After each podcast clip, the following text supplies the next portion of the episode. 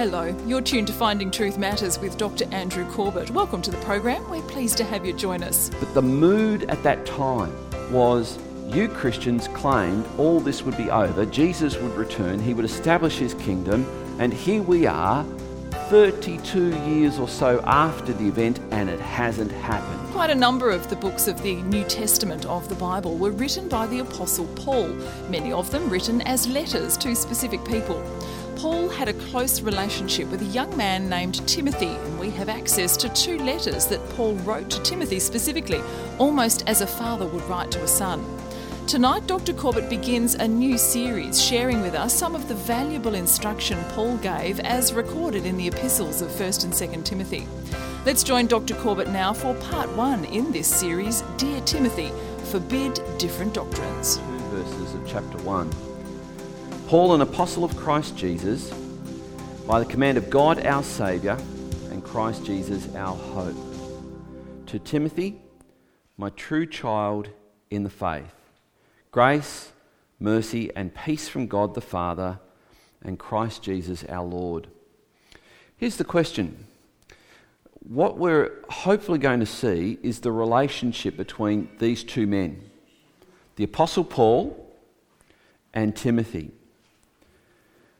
And if I was to say to you or ask you, would you have liked to have had a friendship, relationship, acquaintanceship with the Apostle Paul? I wonder how many men would say, yeah, absolutely. I wonder how many women would say the same thing.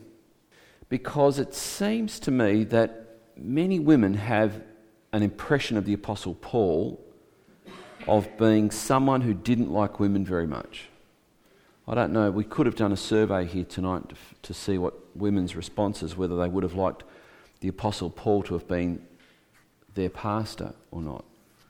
This epistle, plus its follow up, it's 2 Timothy, which was written not long after this one, which is a, kind of unusual in that would have been separated by months, reveals something of the tenderness of the Apostle Paul for someone who was probably as close to him as anyone on the planet was. His protege, Timothy, whom he calls my true child in the faith. Here's the background to these two epistles.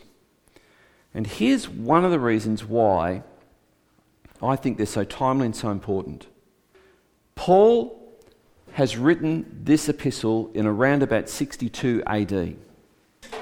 The reason that's significant is because he'd already been taken prisoner and was going to appear before Caesar in Rome at an indetermined date, at Caesar's pleasure, it seems. We read in the book of Acts that he was a house prisoner for two years.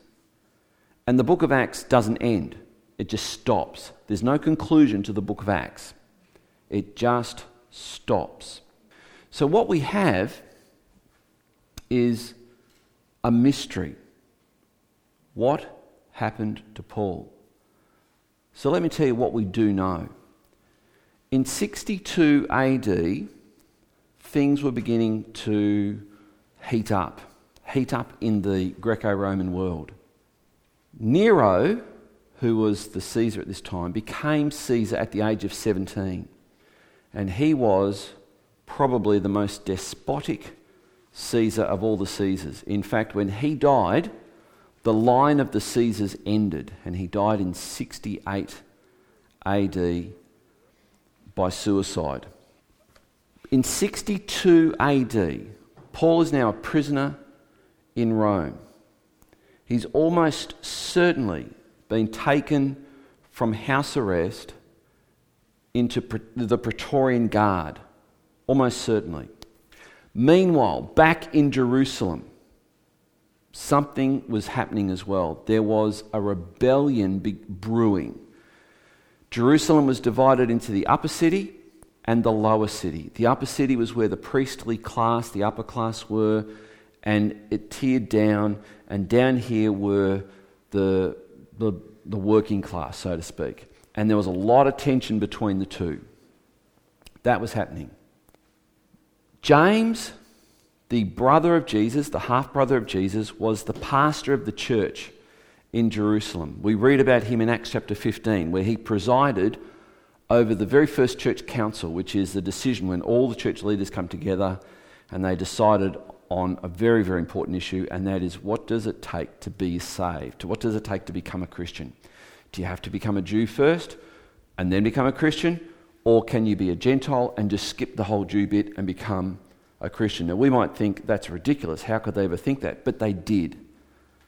And so, what, what happened was that when that decision was made, headed by James, very early on, probably around about 45 AD or so, we have James gaining prominence in the city of Jerusalem. He has written his epistle. We, we already have that. It was probably written quite early, probably sometime around about the time of that council meeting, recorded in Acts 15. But there was a big prophecy hanging over Christians, a huge prophecy. And it's called the Olivet Discourse. It's mentioned in Matthew chapter 24, it's mentioned in Luke chapter 21. And people were, were, saying the reason we're, we're going to leave Christianity, these are Jews, the reason we're going to leave Christianity is because that prophecy hasn't been fulfilled and Jesus said it would be. So someone wrote to these Jews. We don't know who it was, but we have what they wrote. It's called the Epistle to the Hebrews. Meanwhile, James, the brother of Jesus, is defending the very plain statements by Jesus that within the lifetime of his audience, there would be something cataclysmic that would happen. And the big thing that offended the Jewish audience, especially the people in the upper city, was that Jesus said, remember what he said about the temple? It would be destroyed brick upon brick, stone upon stone. It would be torn down. And it got to the point where James was defending it. And at that, the leaders in the upper city could handle it no more. They got James, they took him to the top of the temple, the pinnacle of the temple. And they said in front of the, the crowd that had assembled for this verdict, this judgment, recant, recant your commitment that Jesus Christ was the Messiah, Jesus, sorry, was the Messiah, your brother. Recant that his prophecies about the fate of the temple and the fate of the Jewish nation, recant them. And he refused. In fact, two historians tell us, one of them is Josephus, tells us that he seized the opportunity, the highest vantage point in Jerusalem, the top of the temple, and he proclaimed, Jesus Christ is Lord and he is coming. And with that, verdict was passed. And the priests, the leaders of the temple, flung him from the top of the temple. And he died. The other historian says that something remarkable happened. He died, the crowd assembled, yay, he's dead. And this other historian says he then stood to his feet and said, Jesus is Lord and he is coming soon. And with that, this historian tells us he was stoned to death. That's 62 AD. That tells us the climate of what's happening. Now, Paul is in prison. Act, uh, his first epistle from 1 Timothy, almost certainly, probably, he's in house arrest as we read in the end of Acts. And by 2 Timothy, as we'll see as we go through this, it seems that he's been taken under Praetorian Guard. So he knew something was about to happen. But the mood at that time was you Christians claimed all this would be over, Jesus would return, he would establish his kingdom, and here we are, 32 years or so after the event, and it hasn't happened. Which is why the epistle to the Hebrews was written. And so there are now believers in different parts of the world who are beginning to think nah, maybe this Christianity thing's not all that we thought it was. So Paul is writing to his protege, Timothy, to address several issues that have got to, hap- got to be dealt with. Let's rush ahead in the story. 62 AD. By the time he writes 1 Timothy, he's expecting he'll be released. He'll get out of, he'll get out of house arrest, he'll stand before Caesar, everything will be fine. He will have witnessed to Caesar as Jesus had told him he would in Acts chapter 9. You remember? He says, You'll stand before kings. And in that day, the Jews referred to Caesar as king. You'll see that in John chapter 18, verse 36. You remember when Pilate brought out Jesus and said, Do you want your king? And they said, We have no king but Caesar. So hold that thought as you read 1 Timothy when Paul urges the believers in Ephesus, which is where Timothy is, to pray for the king. Hmm. What else do we see in 1 Timothy that riles people? He tells women to be quiet in church. Can you see why some women would find Paul to be hard to get along with? In another part of, of uh, his epistles to Timothy, he says that women will be saved by bearing children. Hmm. Does he? Is that what he's saying? It sounds odd. It really sounds odd. In looking at this, these two epistles, I want you to see these are the last recorded words of Paul, the last thing he said. And he's wanting to address a couple of issues that need to be addressed. And one of them is this whole concept of is Christianity true? Is it true? Jesus hasn't come back. The world hasn't ended as some thought it would when that was to happen. The kingdom hasn't been established, and the Jews had a concept of the kingdom. It hadn't happened. And so now Paul is writing to Timothy. And I, I actually find this quite tender because in 1 Timothy, there's clear indications that Paul thought he would be released. And then, as it appears, he's been moved to the Praetorian Guard and there's really only one reason you'd be moved to the Praetorian Guard pending your execution. As we go ahead in the story, that is exactly what happened. In AD 64, Paul was brought before Caesar Nero. We don't know what happened, we don't know the exchange, but I know, based on what Jesus said to Paul on the road to Damascus, that he would have borne witness to Christ before Caesar. And I think, in one respect, for Paul, mission completed. Mission completed. Here's what I take from that exchange, and I haven't even told you what the exchange was because I don't know what the exchange was. No one knows what that exchange was. But Caesar did not repent. You know that we spent several years looking at the prophecies and the person and the life of Jeremiah. He preached during the reign, he prophesied during the reign of four kings of Judah. None of them repented. And Judah suffered because of it. What does that tell us about being faithful to the Lord as a church? Tonight we prayed for the lost. In fact, over the 25 and a half years that I've been here, pretty much every Sunday we've prayed for the lost.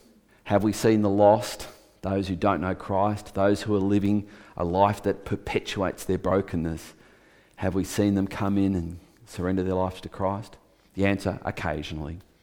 Have we seen what we would like to see of that prayer being answered? Not yet. But are we called to be faithful despite that? And here's the answer if you're wondering, if you're still thinking about the answer. Yes. yes, we are.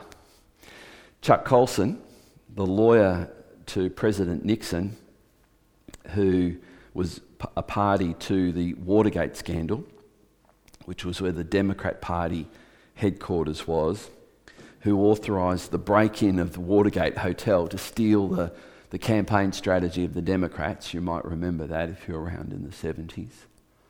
I remember my grandfather telling me about it. Chuck Colson was jailed. President Nixon was impeached. And Chuck Colson was a hard nosed, hard drinking, chain smoking lawyer.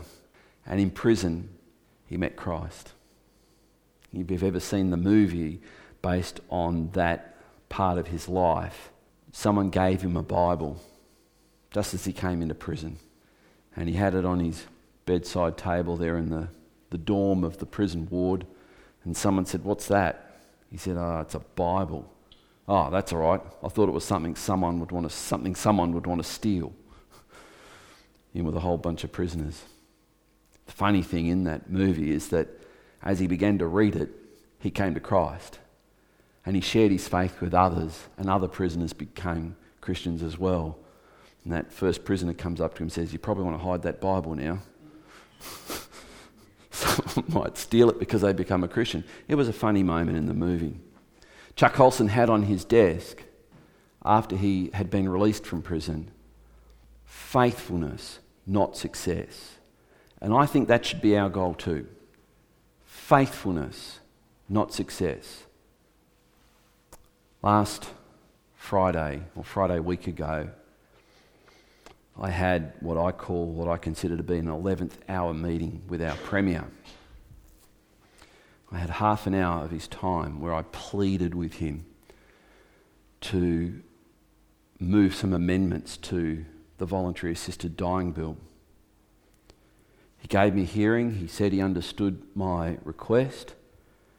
He could see why I was making it. He understood why I was making it.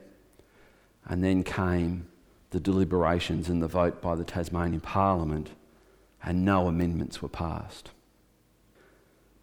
I wasn't successful. But one day, I hope I'm going to hear God say, and I hope you do as well Well done, good and faithful servant. And I'm probably going to be way back in the line when I hear it said of the Apostle Paul, and way before him, I'll hear it said of Jeremiah. And please, I'm not saying I'm in that line of servants, but I hope we're all in that same line. Be faithful. We can't always ensure our success. And it might have looked like Paul met his death in 64 AD, and that was, well, he really failed in converting the Caesar. He failed. And as we'll see, and you'll see in uh, 1 Timothy chapter 2 and verse 2, 2 and 3, he, he says, Pray for the king. And at that time, there was only one king, and that was the Caesar. So it's an amazing thing. The other thing we find Paul saying about Timothy is that his faith was the result of the work of two women. Anyone know the names of the two women? They're easy names to remember Lois and Eunice. And uh, we, have that, we have that mother and daughter in our own church. And so we begin to get a glimpse of how Paul regarded women not in this hard nosed sense. Denise mentioned tonight that Mary sat at the feet of Jesus and was taught by him. And she alluded to the fact that in that culture, women were not generally taught. Sometimes we focus on the could a woman preach, could the woman teach, which the New Testament gives us examples of. But let's back up the truck a bit and realize the fact that women could attend church and be taught the Word of God in the company of men was huge. And Paul instructs how it's to be done. Absolutely huge. Consider that when Paul, and I mentioned it in this morning's message, that when Paul gives the qualifications of an elder in 1 Timothy chapter 3, he's extolling women. He must be the husband of one wife.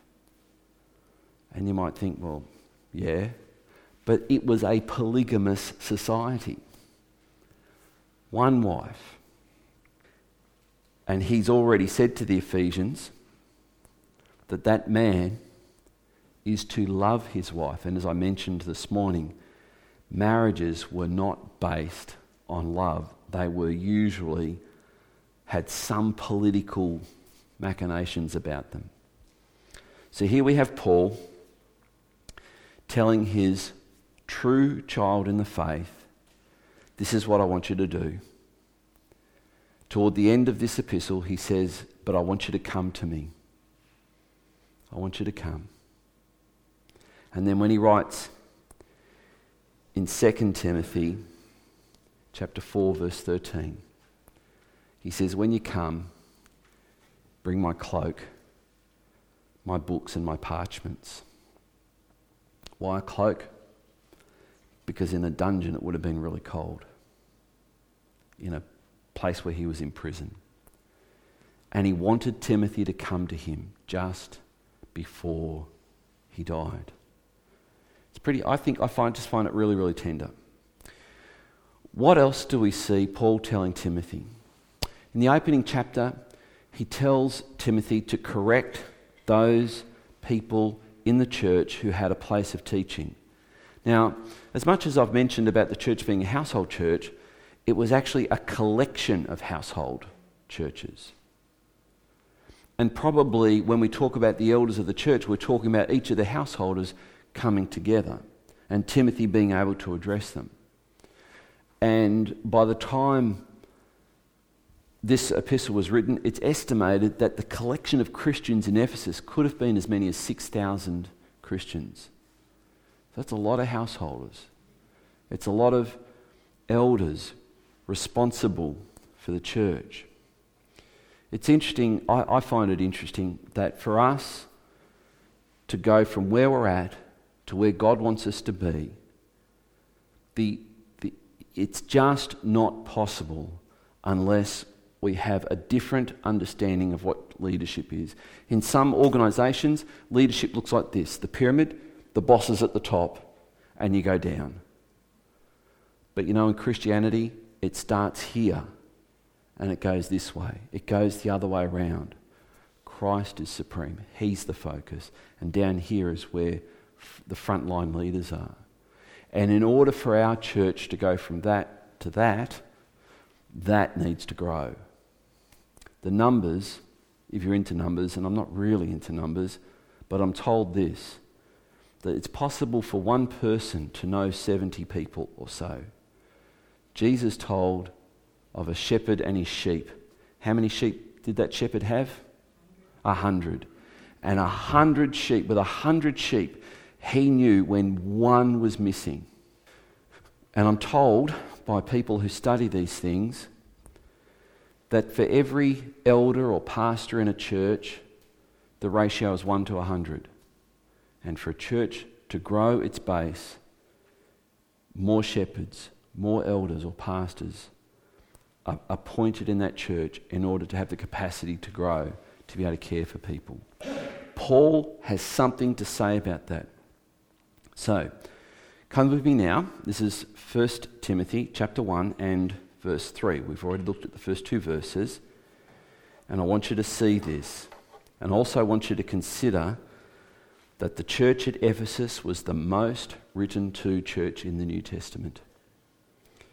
As I urged you when I was going to Macedonia, remain at Ephesus so that you may charge certain persons not to teach any different doctrine nor, verse 4, to devote themselves to myths and endless genealogies which promote speculations rather than the stewardship from God that is by faith. So, the first thing Paul wanted Timothy to do is to gently correct the elders who were teaching things that had drifted away from the truth of the Christian message. That's the first thing. I wonder how easy it would have been to have picked. I wonder how easy it would have been to have realized that's what had happened and that's what was happening. Don't teach any different doctrine. We might define a doctrine. A doctrine in, in essence, is a teaching, but it's a teaching about something. It's a teaching about what we are to believe. And hopefully, if it's good teaching, it's why we are to believe it. So you can always tell when you're in a cult, you get half of that equation what you are to believe, but rarely the why. So to teach pure, sound doctrine, and Paul will refer to it as sound doctrine down in verse 10, it requires that it agrees with Scripture, it requires that it's accepted by those people who are credible teachers in the church. For us today, we have the privilege of having the 27 books of the New Testament. We, if someone teaches something that's out of step with what the rest of the New Testament teaches, I hope that we can spot it. I hope that we can spot it. But here's the role of elders, and this is what Paul wanted Timothy to be able to do, because it, it seems that, the, that there were some elders who were teaching something that was a little bit off, just a little bit off. But here's the problem of trajectory. When you're supposed to be that way and now you're a little bit off, trajectory says it can end up going way off. So that's why it's important that we're all teachable. We could all be corrected. And so Paul is telling Timothy, correct these elders. That wouldn't have been an easy thing to do, especially since Paul says to Timothy, and when you do it, don't let them despise your youth. Don't let them despise your youth, but correct their teaching, Timothy. We get an idea of what that teaching was about. It says it was about myths, endless genealogies, and speculation. I've said to you before, and I hope I was very clear, I don't know what Paul said to Caesar Nero. So I'm not even going to speculate. We can guess, but I'm going to tell you it's a guess. I'm not going to claim that this is, I'm not going to do that because we don't know. And if I do that, and I, I want you to hear that I've got some reasons why I might have thought that Paul was faithful right to the end. Paul says to Timothy that, to, that the, the aim of doctrine, you'll, you notice this in, in verse 5 where he goes on and he says this the aim of our charge is love that issues from a pure heart and a good conscience and sincere faith. He goes on, verse 6 certain persons, by swerving from these, have wandered away into vain, which is empty, pointless discussion. Verse 7 desiring to be teachers of the law without understanding either what they are saying or the things about which they make confident assertions.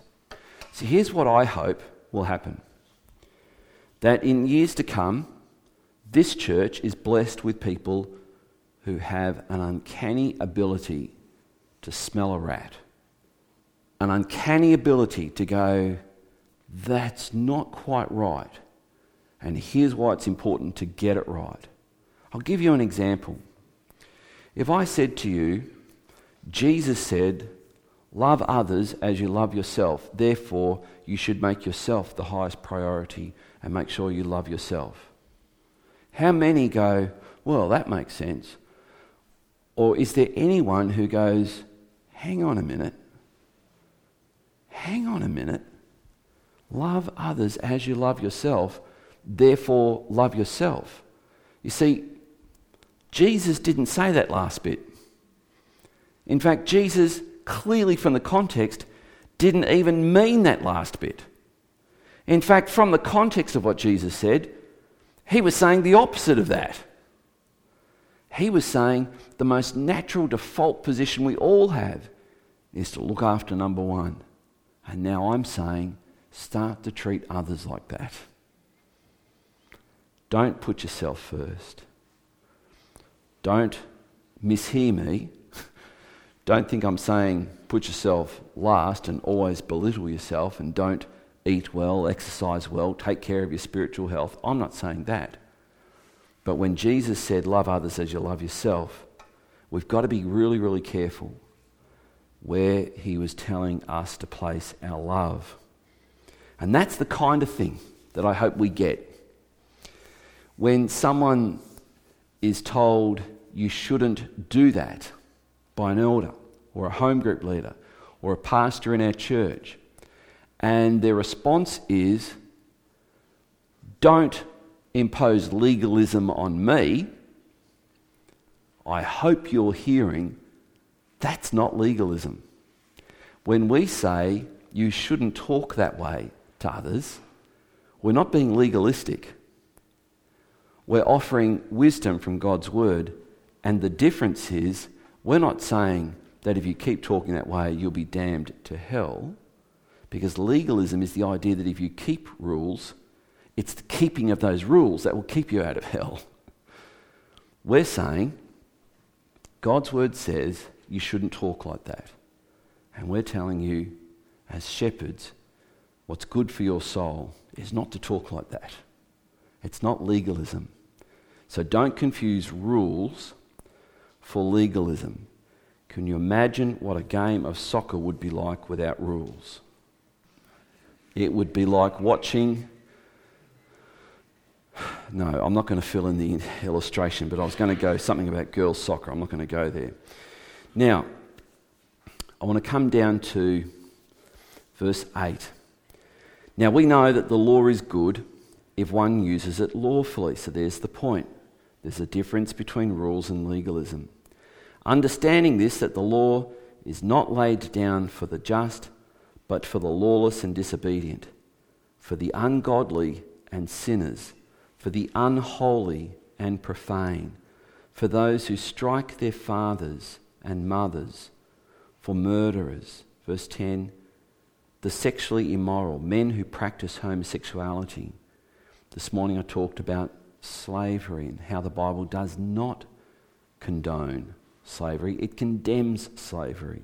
And here's one of those verses that says that, where it says, enslavers, that is, people who trade in human beings, enslavers, liars, perjurers, and whatever else is contrary to sound doctrine, in accordance with the gospel of the glory of the blessed God with which I have been entrusted.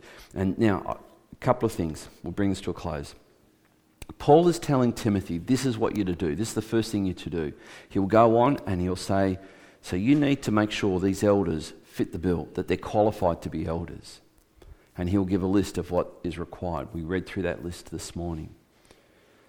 But he's saying, Timothy, our goal here is love, not conflict. Our goal here is sincere faith. Pure, simple, sincere faith. And in one sense, I find 1st and 2nd Timothy, in one sense, to be a little bit cold. Because there's not a lot of personal stuff in there.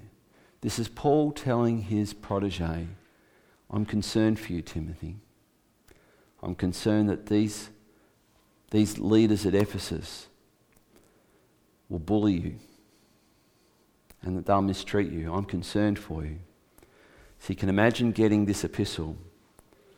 It's in our Bible for a reason, because when Timothy got it, it would have been read to the Ephesian church. So, in essence, it was an epistle meant for the Ephesians. And as we go through this journey, did you notice that list? Did you notice how controversial that list is today? did you know that in Canada I couldn't have read that out? And you know, I suspect we're heading in the same direction here. And therefore, this epistle is incredibly relevant for where we're at. As we've heard tonight, Paul's relationship with Timothy was like that of a father to a son, and even writing from prison, Paul took time to instruct and encourage the young man. More from Dr. Corbett next week with part two of Dear Timothy Wage Good Warfare.